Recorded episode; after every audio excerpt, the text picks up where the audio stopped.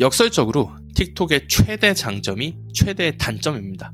무슨 말이냐면 발견되기는 쉽지만 그만큼 시청자들의 충성도 역시 매우 낮은 편이라는 겁니다. 유튜브나 인스타그램의 경우 당신이 가장 먼저 볼 수 있는 컨텐츠는 주로 가장 좋아하는 크리에이터들의 컨텐츠입니다. 팔로우하고 계신 분, 가장 많이 보는 계정, 가장 많이 소통하고 있는 사람 등이 홈탭에서 노출되죠. 그러나 틱톡의 홈탭은 인스타그램의 탐색템과 흡사 유사합니다. 틱톡 알고리즘은 당신이 탐험하기를 원하고 이는 대부분 당신이 이전에 보지 못했던 creator들의 컨텐츠를 보여줍니다. 특정 creator를 follow 하더라도 앱이 보여주고 싶은 새로운 컨텐츠 때문에 그들의 컨텐츠가 묻힐 가능성이 높다는 거죠. 안녕하세요. 더 터닝포인트입니다. 혁신가들과 기업가들 그리고 creator들의 behind story와 창업 도전기를 들려드리고 있습니다. 저는 여러분의 호스트 댄 유라고 합니다. 당신이 사랑하는 일을 비즈니스로 바꿀 수 있게 도와드리겠습니다. 비즈니스를 성장시키기 위해 소셜미디어를 사용해야 될까요? 소셜미디어의 이점은 이미 잘 알려져 있기 때문에 사실 예전처럼 이러한 질문을 하는 경우는 많이 사라졌습니다. 대신에 요즘에는 다음과 같은 생각을 하실 수가 있죠. 소셜미디어 채널을 더 많이 가지고 있어야 될까요? 어떻게 하면 이미 가지고 있는 채널을 잘 키울 수 있을까요? 플랫폼별로 각기 다른 전략을 가져야 할까요? 모든 플랫폼에 동일한 콘텐츠를 업로드해도 될까요? 만약 당신이 저를 알고 지내신 지가 꽤 되셨다면 제가 모든 소셜미디어 플랫폼에 한 번에 뛰어드는 것을 그다지 추천하지 않는다는 것을 잘 알고 계실 것입니다. 특히 컨텐츠 제작이 처음인 경우 또는 1인 사업가이시거나 컨텐츠 제작을 전담해서 진행해 줄 수 있는 팀이 없는 소규모 사업자인 경우에는 더욱더 그렇습니다. 이유를 말씀드리자면 단순히 지속 가능하지 않은 일이기 때문인데요. 시작한 지 몇 달 만에 번아웃이 찾아오거나 결과에 실망하거나 컨텐츠를 제작하는 일이 싫어질 수도 있는 일이 발생될 수도 있습니다. 제가 드릴 수 있는 조언은 먼저 하나의 소셜미디어 플랫폼을 정해서 시작하라는 건데요. 다만 어떠한 플랫폼부터 선택을 하셔야 될까요? 이번 에피소드를 통해 제가 가장 많이 질문받았던 세 가지 플랫폼에 대해서 이야기해 보려고 합니다. 유튜브, 틱톡, 인스타그램인데요. 각 플랫폼의 장단점을 공유할 것이며 이번 방송을 다 듣게 되신다면 어떠한 플랫폼이 당신의 비즈니스에 보다 더 적합할지에 대해서 이전보다 더 잘 알게 되실 겁니다. 시작에 앞서서 사업가가 소셜미디어를 통해서 제품, 서비스를 홍보하는 마케팅 도구의 관점에서 가격의 플랫폼들을 설명드릴 겁니다. 그러니까 대부분의 수입을 유료 협찬이나 또는 광고로 벌어들이는 크리에이터와는 관점이 많이 상이할 수 있다는 점 참고해 주시길 바랍니다. 자, 유튜브부터 이야기해 보겠습니다. 저는 사실 유튜버가 되기를 희망하는 많은 사업가들을 만나봤는데요. 단순히 그들 사업을 위한 유튜브 채널을 갖는 게 아니라 충성 팬을 많이 확보한 유튜브 스타가 되기 위해서 말이에요. 많은 사람들은 만일 유튜브에서 유명해진다면 비즈니스의 모든 문제가 해결되면서 잘 풀릴 거라고 생각하는 경향이 있습니다. 개인적으로 저는 뭐 사실이 아니라고 믿습니다만 오늘 에피소드를 통해서 사실 이야기하려는 건 이게 아닙니다. 각설하고 먼저 유튜브의 장점에 대해서 이야기해 보겠습니다. 유튜브의 가장 큰 장점으로는 이 동영상 공유 플랫폼만이 아니라는 거죠. 이 플랫폼은 검색 엔진의 역할도 합니다. 심지어 구글은 유튜브를 세계 2위의 검색 엔진으로 마케팅하기도 하는데요. 실제로 많은 사람들이 조언과 정보를 검색하기 위해서 유튜브에 접속하고 유튜브 동영상은 구글 검색 결과에 나타나기도 하죠. 이론적으로 왜 당신이 SEO라고 하는 검색 엔진 최적화가 어떻게 작동하는지 알고 계신다면 당신의 비디오는 수십, 수백만 명의 사람들에게 도달될 수 있을 뿐만 아니라 당신과 관련된 것을 이 구체적으로 검색하는 사람들에게 노출될 수 있는 잠재력을 가지고 있습니다. 이어서 이를 통해 당신은 소위 웜 어디언스와 연결될 수 있는 기회를 가지게 되실 수도 있는데요. 이들은 당신이 판매하는 제품 서비스에 이미 관심을 가지고 있는 사람들을 의미합니다. 다만 한 가지 기억하셔야 할 사항이 있는데 유튜브 자료는 구글 검색 결과에 나타나지만 구글은 한국에서 가장 인기 있는 검색 엔진은 아니라는 겁니다. 국내에서 가장 점유율이 높은 검색 엔진 사이트는 네이버죠. 물론 네이버도 유튜브 결과 값을 보여주지만 표시 방식이 조금 상이합니다. 유튜브의 또 다른 장점으로는 검색 기능 때문에 당신이 올리는 동영상들의 유통기한이 거의 없다는 겁니다. 예를 들어서 인스타그램 알고리즘은 최근 제작된 컨텐츠를 선호하는 편입니다. 만일 당신의 컨텐츠가 게시 후에 처음 1, 2일 이내에 많은 반응도를 보이지 못했다면 나중에 시간이 지나 해당 컨텐츠가 발견될 가능성은 매우 낮습니다. 물론 가능할 수도 있죠. 다만 이는 대부분 정적인 컨텐츠가 아닌 동적인 컨텐츠인 릴스 등에서 발생됩니다. 이어서 릴스를 올리시더라도 갑작스러운 조회수 폭증 등의 현상은 보통 게시 후 몇 주 또는 최대 한 달 이내에 일어납니다. 단 유튜브는 당신의 동영상이 게시되고 나서도 몇 달이 지나도 또는 몇 년이 지나도 누군가의 검색에 의해서 노출될 가능성이 있습니다. 다음으로 유튜브의 또 다른 장점은 당신이 만들어낼 컨텐츠의 종류인데요. 현재 유튜브에서 가장 인기 있는 컨텐츠 유형은 long-form 영상입니다. 마케팅과 광고 업계에서 이러한 유형의 컨텐츠를 rich media라고 하는데요. 이는 기존의 텍스트와 이미지보다 더 진보되고 상호 작용적인 광고와 컨텐츠를 일컫는 용어입니다. 주로 비디오 콘텐츠와 오디오 콘텐츠가 이에 해당됩니다. 사실 생각을 해보자면 비디오는 실제로 다양한 컨텐츠 유형을 포함하고 있는데요. 가령 텍스트가 있죠. 대본으로요. 그리고 오디오도 해당됩니다. 이어서 캡처를 하셔서 이미지도 얻으실 수가 있죠. 이어서 long-form 비디오라면 이 짧은 분량으로 여러 번 나눠서 활용할 수도 있습니다. 이렇게 long-form 비디오를 만든다는 것은 네 가지의 다른 용도로 변경할 수 있는 한 가지의 컨텐츠를 만든다는 건데요. 따라서 이는 유튜브뿐만 아니라 다른 플랫폼에서도 쉽게 사용할 수가 있습니다. 또한 롱폼 비디오를 유튜브 쇼츠로 용도를 변경해서 제작을 한다면 이 추가 노출될 수 있는 기회를 최근엔 얻을 수가 있죠. 이어서 마지막으로 유튜브의 특장점은 바로 수익화 기회입니다.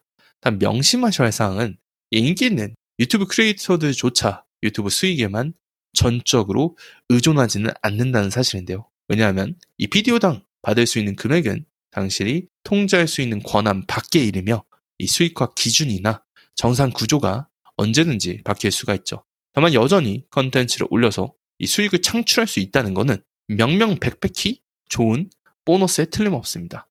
자, 그러면 이제부터는 단점에 대해서 이야기 안 해볼 수가 없겠죠. 저에게 있어서 유튜브의 가장 큰 단점은 사실 이를 제대로 해내기 위해서 필요한 노력의 양입니다. 비디오 콘텐츠와 관련해서는 이 대부분의 사람들이 들어가는 장비의 비용과 영상 편집에 필요한 기술적인 부분들을 두려워하는데요. 다만 이 촬영 장비라는 게 사실 그렇게 비싸지 않아도 됩니다. 요즘 나오는 스마트폰들은 이 죄다 좋은 성능의 카메라가 내장되어 있기 때문에 영상을 촬영하기에 사실 충분한 스펙입니다. 이보다 더 중요한 건 사실 음질인데요. 하지만 오디오 장비는 이 카메라에 비해서 그리 비싸진 않습니다. 20만원 정도면 또는 그 언더면 좋은 품질의 마이크를 충분히 찾으실 수가 있죠. 다음으로 이 기본적인 영상 편집 역시 그리 어려운 부분은 아닙니다. 무료 또는 이 저렴한 가격에 이용할 수 있는 소프트웨어가 많고요. 또 이러한 편집을 친절하게 가르쳐주는 많은 교육 자료라든지 영상 자료들이 세상에 존재하죠. 또는 이 편집은 아웃소싱을 맡기실 수도 있습니다. 그렇기 때문에 이러한 부분들은 걱정하실 필요가 없다는 겁니다. 사실 유튜브에서 가장 신경 써야 될 거는 얼마나 많은 사람들이 실제로 당신이 올린 비디오를 끝까지 시청하느냐입니다. 만일 많은 사람들이 몇 분 뒤에 당신의 비디오를 시청하기 중지한다면 이는 좋지 못한 신호인데요. 그렇게 이때는 SEO나 영상을 클릭한 전체 사람들의 숫자가 사실 그렇게 크게 중요하지 않습니다. 만약 사람들이 당신의 비디오를 끝까지 보지 않는다면 유튜브는 다른 사람들에게 이를 추천하는 행위를 멈추게 될 겁니다. 그렇다면 사람들이 비디오를 끝까지 보게 만들기 위해서는 무엇이 필요할까요? 최소한 다음과 같은 사항들이 필요할 겁니다. 첫 번째, 좋은 대본입니다. 두 번째, 카메라가 켜졌을 때 이야기하거나 행동하는 스킬. 어쩌면 대본보다 이게 더 중요하다고도 말씀드리고 싶습니다. 세 번째, 효과가 좋은 영상 분량과 유형을 테스트하기 위해 필요한 최소 10개에서 12개의 비디오를 업로드하는 건데요. 단, 이 모든 것들은 엄청난 시간과 에너지, 그리고 많은 노력을 필요로 합니다. 또한 유튜브 채널을 이 꾸준히 성장시키고 싶으시다면 일주일에 최소 한개 이상의 비디오를 업로드 하셔야 되는데요. 이어서 사람들의 관심을 끌기 위해선 정말 오랜 시간 동안 채널을 관리하셔야 될 수도 있습니다. 채널을 성장시키는 데 필요한 노력과 인내의 양에 비해 얻어지는 결과가 종종 실망스러운 경우도 있고요. 아무래도 그렇기 때문에 이 많은 사람들이 도전을 했다가 결국 더 이상 노력하는 것이 가치가 없다고 판단해서 이 기껏 만든 채널을 포기하고 뭐 당근마켓에 어, 장비들을 올리는 걸 수도 있겠습니다. 다음으로 이 유튜브의 또 다른 단점은요. 이 사용자들의 행동에 제약이 있다는 겁니다. 사람들이 유튜브를 이용할 때에는 이 유튜브에 머무르는 것을 좋아한다는 것을 기억하셔야 됩니다. 이 유튜브 역시 당연히 사용자들이 자신들의 플랫폼에 이 오랫동안 머물기를 원하겠죠.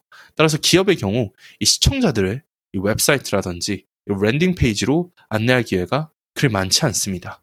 물론 이 동영상 아래에 뭐 소개란이라든지 커뮤니티 탭이 존재하는데요. 다만 대체로 링크를 찾고 클릭하는 것은 이 시청자 입장에서 별도의 노력이 필요합니다. 이는 인스타그램 스토리에 링크를 클릭하는 것만큼 간단하진 않고 또 많은 사람들이 링크를 찾아 클릭하려는 이 별도의 노력을 기울이지도 않죠. 또 다른 큰 단점으로는 이 동영상에 댓글을 달거나 뭐 라이브 방송에 댓글을 읽는 행위, 또 커뮤니티 탭을 이용해서 이 댓글로 소통하는 것을 제외하고는 이 크리에이터 입장에서 이 시청자들과 상호작용할 수 있는 기회가 이 그리 많지 않다는 겁니다. 물론 유튜브에도 스토리가 존재합니다. 다만 인스타그램의 스토리 기능만큼 인기가 많지는 않죠. 이어서 대부분의 유튜브 시청자들은 심지어 앱에서 어떻게 유튜브 스토리를 보는지 잘 모르는 경우들도 있습니다. 마지막으로 어쩌면 정말 중요한 내용일 수도 있는데요. 유튜브 댓글은 강심장만이 견뎌낼 수 있는 내용인 경우도 많습니다. 저는 틱톡 댓글보다 사실 더 안 좋은 건 없다고 생각을 해왔던 사람이었는데요. 다만 지난달에 제가 세 개의 플랫폼 유튜브, 틱톡, 인스타그램에 각각 수십만 명의 팔로워를 보유한 크리에이터분을 만났는데 그분이 자신의 정신 건강을 위해서 본인은 유튜브 댓글을 잘 확인하지 않는다는 말을 하셨었습니다. 일부 사람들이 인터넷에서 왜 악플을 다는지는 잘 모르겠지만 어, 이거 하나만은 알고 있습니다. 당신의 컨텐츠가 사람들에게 주목을 받기 시작하는 순간 점점 더 많은 악플을 만나게 될 것이라는 것을요. 그리고 때로는 이 단 하나의 부정적인 의견이 이 수천 개의 긍정적인 의견을 능가하는 경우도 있습니다. 당신이 크리에이터든 사업가든 또는 둘 다든 당신의 정신 에너지를 보호하는 것은 필수적인 일입니다. 유튜브의 경우 댓글을 관리하는데 도움을 줄 수 있는 매니저를 고용하시거나 이 댓글을 읽는 것을 조심해야 될 경우가 있습니다. 즉 다시 말해서 이 시청자와 직접 소통할 수 있는 몇 안 되는 기회 중 하나를 포기해야 될 수도 있다는 거죠. 자 이제부터는 틱톡에 대해서 이야기를 한번 해보겠습니다. 틱톡은 2021년에 가장 빠르게 성장하는 소셜미디어 플랫폼으로 선정되었으며 2022년에도 가장 빠르게 성장하고 있는 플랫폼으로 계속 선정되고 있습니다. 이는 분명 무시할 수 없는 신호인데요.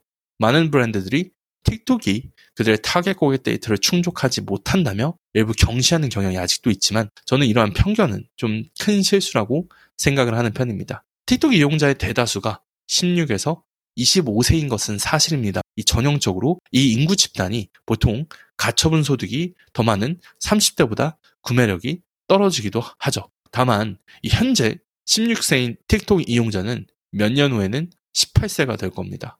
이어서 지금 23살인 누군가는 곧 졸업하고 직장에 들어가서 돈을 벌게 되겠죠. 만일 당신이 그들이 가장 좋아하는 플랫폼에서 이 사회에 곧 진출하는 젊은이들의 마음을 얻는데 성공할 수 있다면 그들이 나이가 들고 더 많은 돈을 사용할 수 있을 때 당신으로부터 구매할 가능성이 매우 높은 상황을 만들어낼 수 있습니다. 개인적으로 현재 틱톡은 시각적인 요소가 작용하는 뷰티, 피트니스, 인테리어 같은 이 FMCG 제품 및 서비스에 더 적합하다는 생각을 하는데요. 하지만 아이들이 사용하는 앱이라는 이미지가 있다는 이유만으로 플랫폼 자체의 힘을 경시해서는 안 된다고 생각합니다. 틱톡은 최근 라이브 방송과 스토리, 이어서 수익화에 이르기까지 많은 새로운 기능을 선보이고 있습니다. 이어서 틱톡의 컨텐츠와 트렌드도 매번 바뀌고 있는 추세죠. 더 이상 해당 플랫폼은 단순히 춤과 개그 컨텐츠를 보면서 웃는 공간이 아니라는 것을 이 소셜미디어에 관심 있는 사람이라면 분명히 주시하셔야 됩니다. 틱톡의 또 다른 큰 장점으로는 발견될 가능성인데요. 초보 크리에이터라면 인스타그램이나 유튜브보다 틱톡에서 이 주목을 받고 viral될 기회가 훨씬 더 많습니다. 마지막으로 이 틱톡은 크리에이터 입장에서 매우 쉽게 접근할 수 있는 플랫폼인데요. 틱톡 이용자들은 영화 같은 높은 수준의 촬영 실력을 기대하지 않습니다. 그들은 사실 세련되게 만든 컨텐츠에 그다지 큰 흥미도 없습니다. 틱톡의 최근 트렌드 중 하나는 자동차 안에서 편하게 만드는 비디오인데요. 누군가가 이 차에 앉아서 이야기를 하거나 어떠한 주제에 대해서 자신의 의견을 이야기하는 스타일을 의미합니다. 근데 이러한 컨텐츠를 만드는 데는 그다지 큰 노력이 필요하진 않죠. 기본적으로 스마트폰과 의지만 있으면 틱톡 콘텐츠를 쉽게 만들 수 있다는 겁니다. 또 그렇게 만든 당신의 컨텐츠는 다른 사람에게 주목을 받을 가능성이 높고요. 다만 분위기를 바꿔서 이제부터는 단점에 대해서 한번 이야기해 보도록 하겠습니다. 역설적으로 틱톡의 최대 장점이 최대의 단점입니다. 무슨 말이냐면 발견되기는 쉽지만 그만큼 시청자들의 충성도 역시 매우 낮은 편이라는 겁니다. 유튜브나 인스타그램의 경우 당신이 가장 먼저 볼 수 있는 컨텐츠는 주로 가장 좋아하는 크리에이터들의 컨텐츠입니다. 팔로우하고 계신 분, 가장 많이 보는 계정, 가장 많이 소통하고 있는 사람 등이 홈탭에서 노출되죠. 그러나 틱톡의 홈탭은 인스타그램의 탐색템과 흡사 유사합니다. 틱톡 알고리즘은 당신이 탐험하기를 원하고 이는 대부분 당신이 이전에 보지 못했던 크리에이터들의 컨텐츠를 보여줍니다. 특정 크리에이터를 팔로우 하더라도 앱이 보여주고 싶은 새로운 컨텐츠 때문에 그들의 컨텐츠가 묻힐 가능성이 높다는 거죠. 크리에이터 입장에서는 새로운 사람들에게 노출될 더 많은 기회를 제공받습니다. 단 컨텐츠를 보고 마음에 드는 사람 입장에서는 이 당신이 새롭게 올린 컨텐츠를 쉽게 보지 못할 가능성 또한 존재한다는 거죠. 또 다른 단점으로는 유튜브와 유사한데요. 현재 플랫폼 밖으로 사람들을 이동시키는 게 매우 어렵습니다. 물론 어, 시청자들한테 프로필 링크를 클릭해달라고 요청할 수 있지만 현재 인터페이스로는 해당 링크를 찾아서 클릭한다는데 이 행동이 많이 필요하기 때문에 쉽지가 않습니다. 또 다른 큰 단점으로는 틱톡은 한 가지 컨텐츠 유형인 영상만 거의 존재한다는 건데요. 물론 틱톡에도 스토리가 있고 최근 슬라이드 쇼를 통해 사진을 이용자들에게 공유할 수 있는 기능이 도입되긴 했지만 이용자들이 틱톡을 이용하는 지배적인 이유는 여전히 주로 영상 컨텐츠를 보기 위함입니다. 그렇기 때문에 영상이 비교적 불편한 분들께는 이는 단점이 될 수 있습니다. 이어서 이 댓글에 등장하는 키보드 워리어들의 존재 또한 무시할 수가 없는데요. 틱톡에는 팔로우가 많든 적든 댓글창에 이 프로필 사진이 없는 계정명 유저 1, 2, 3, 4, 5, 6, 7 등이 등장하면서 악플을 자주 남기는 편입니다. 자, 그러면 인스타그램을 한번 넘어가 볼까요? 2년 전 사업을 시작한 지 얼마 지나지 않았을 때 이 인스타그램에 저는 콘텐츠를 올리기 시작했었습니다. 인스타그램은 이전 기업에서의 실무 경험 때문에 제가 가장 잘하는 플랫폼으로 이를 선택한 게 저는 비교적 쉬운 선택이었습니다. 인스타그램은 그래서 저의 메인 마케팅 채널 역할을 하고 있는데요. 그리고 오늘날까지 저는 인스타그램을 컨텐츠 마케팅에 관심이 있는 모든 고객분들께 추천하는 편입니다. 이렇게 하는 데는 다 이유가 있는데요. 인스타그램은 지금 현존하는 소셜미디어 중 가장 다재다능한 기능을 갖춘 플랫폼이라고 생각을 합니다. 인스타그램은 이미지를 공유하는 플랫폼으로도 유명합니다. 다만 이미지 공유 외에도 인스타그램을 통해서 할 수 있는 작업들이 많은데요. 한번 소개해드려 보겠습니다. 쇼폼 비디오, 스토리 최대 60초까지 올릴 수가 있고요. 릴스 최대 90초까지 올릴 수가 있습니다. 또 long-form 비디오는 최대 60분까지 이제 핸드폰에 올릴 수가 있고요. 또 라이브 방송, 오디오 콘텐츠. 또 오디오 콘텐츠를 하면 때때로 팟캐스트 에피소드를 홍보하기 위해서 저는 audiogram을 사용하는 편인데요. 좀 예시를 살펴보시려면 인스타그램에서 코미덴 언더바를 검색하셔서 이 컨텐츠를 둘러보실 수도 있습니다. 또 콜라보레이션이 가능한데요. 당신의 컨텐츠가 이 협업한 사람과 당신의 피드에 동시에 노출되면서 이 반응도도 공유하는 기능입니다. 또 블로그보다 편리하게 글을 왼쪽에서 오른쪽으로 읽을 수 있는 카드 뉴스도 가능하고요. 또 반응도를 이끌어낼 수 있는 많은 기능들이 있습니다. 뭐 설문조사, 투표, 스토리 릴스에서 모두 가능하고요. 퀴즈 가능하고요. direct 링크 공유가 가능하죠. 예전처럼 만 명의 팔로워도 필요가 없습니다. 또 이를 통해 타 채널 홍보도 용이하고요. 또 컨텐츠 아이디어 수집이라든지 다용도로 활용 가능한 direct 메시지인 DM도 있습니다. 이 DM이 얼마나 대단하냐면요. 음성 비디오 파일 전달뿐만이 아니라 영상 통화도 되죠. 자동응답 설정도 됩니다. 엄청나게 편하다는 거죠. 그래서 제 지식으로는 현재 이러한 기능을 모두 갖춘 소셜미디어 플랫폼은 없다라고 생각을 합니다. 또 다재다능한 기능이 중요한 이유가 이 다양한 종류의 컨텐츠를 실험할 수 있기 때문인데요. 특히 초보 크리에이터들한테 이 대목이 굉장히 중요합니다. 이어서 당신이 비디오에 익숙하지 않은 사람이라면 이를 시도조차 하실 필요가 없습니다. 뭐 단일 사진이나 카드뉴스 등의 정적인 게시물만 업로드 하시는 것으로 시작하실 수도 있습니다. 이어서 자신감을 가지고 어느 정도 편해졌을 때 비디오를 제작해 보실 수도 있습니다. 그 다음으로 라이브 방송에 천천히 도전해 보실 수도 있고요. 다만 이러한 실험들을 원치 않으신다면 뭐 그럼에도 괜찮습니다. 한 가지 유형의 컨텐츠만 제대로 만들 수 있다면 이를 바탕으로 성장하실 수도 있기 때문입니다.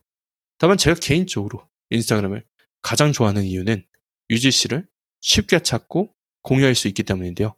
UGC라 함은 당신이 직접 제작하지 않은 컨텐츠를 의미합니다. 뭐 가령 repost, 재공유, 뭐 리뷰 등을 뜻합니다. 비즈니스 관점에서 근데 이게 굉장히 강력한 컨텐츠 유형인데요. 인스타그램은 브랜드들이 이런 종류의 컨텐츠를 쉽게 찾을 수 있을 뿐만 아니라 공유할 수 있게 해줍니다. 이에 당신은 시즌성 캠페인이나 해시태그 챌린지 등을 주최함으로써 사람들이 더 많은 UGC를 제작하실 수 있게 독려하실 수도 있고요. 단 최근에 인스타그램이 너무나도 많은 기능을 한 번에 도입하려고 해서 또 다른 틱톡처럼 되려고 한다는 비난의 목소리도 사실 많이 듣고 있죠. 다만 어, 실제로 인스타그램이 지난 몇 년 동안 소개한 모든 기능들을 자세히 살펴보시면 앱을 사용하는 기업, 크리에이터, 이용자들의 모든 사용 경험을 보다 더 가치 있게 만들려고 시도하고 있다는 것도 자명한 사실입니다. 인스타그램은 항상 더 다채로운 컨텐츠를 원하는데요. 그러나 그들은 또한 사용자들 간에 더 많은 상호작용이 일어나기도 장려합니다. 인스타그램은 잠정 구매 고객들과 실시간으로 쉽게 연결될 수 있는 공간으로 이 비즈니스 관점에서 볼 때는 매우 귀중한 플랫폼이죠. 다만 분명히 단점도 있겠죠? 수년간 인스타그램을 사용을 했던 사람으로서 2016년 또는 최근 2년 전보다 현재 계정을 제대로 탄탄하게 성장시키기가 대단히 어렵다고 말씀드리고 싶습니다. 아무도 알고리즘이 실제로 어떻게 작동되고 있는지 알지 못하고요. 아무도 해시태그가 여전히 실효성이 있는지에 대해서도 잘 모릅니다. 또 아무도 왜 어떤 크리에이터는 바이럴되고 다른 크리에이터들은 그렇지 못한지를 정확히 설명할 수가 없습니다. 인스타그램을 성장시키거나 유지한다는 것은 쉽지 않은 일인데요. 많은 컨텐츠를 생성해야 되는 건 물론이고 가장 중요한 건 매주 꾸준하게 컨텐츠를 업로드해야 된다는 사실입니다. 다만 이는 뭐 유튜브도 마찬가지고 틱톡이나 다른 소셜미디어 플랫폼 역시 마찬가지죠. 여기에 제가 추가하고 싶은 한 가지는 다음과 같습니다. 소셜미디어에 있어서만큼은 눈에 보이는 숫자에 집착하기가 매우 쉽다는 건데요. 좋아요와 댓글, 팔로우 수 등 이런 요소는 분명 중요한 성과 지표가 맞습니다만 비즈니스 관점에서 볼 때는 이보다는 어떤 플랫폼을 선택하든 가장 중요한 거는 팔로워 수 대신에 실제로 얼마나 많은 팔로워가 고객으로 이어질 수 있는지에 대해서입니다. 오늘 에피소드는 여기까지인데요. 도움이 되셨다면 이 팟캐스트를 듣고 계신 플랫폼이 어디가 됐든지 간에 이 본 채널에 대한 당신의 솔직한 후기를 남겨주시길 바랍니다. 당신이 써주신 소중한 시간은 더 터닝포인트와 같은 유형의 컨텐츠를 필요로 하는 사람들을 더 많이 만날 수 있는 계기가 되며 제가 더 많은 컨텐츠를 만들 수 있는 동기부여가 될 수 있습니다. 혹시 다른 곳에서는 공유드리지 않는 더 자세한 마케팅과 비즈니스 팁이 궁금하시다면 commanden.com slash newsletter commanden.com slash newsletter에서 제 주간 뉴스레터를 무료로 구독해보세요. 에피소드 소개란에 링크를 올려두겠습니다. 이번 방송도 들어주셔서 감사드리고 다음 주에 뵙겠습니다.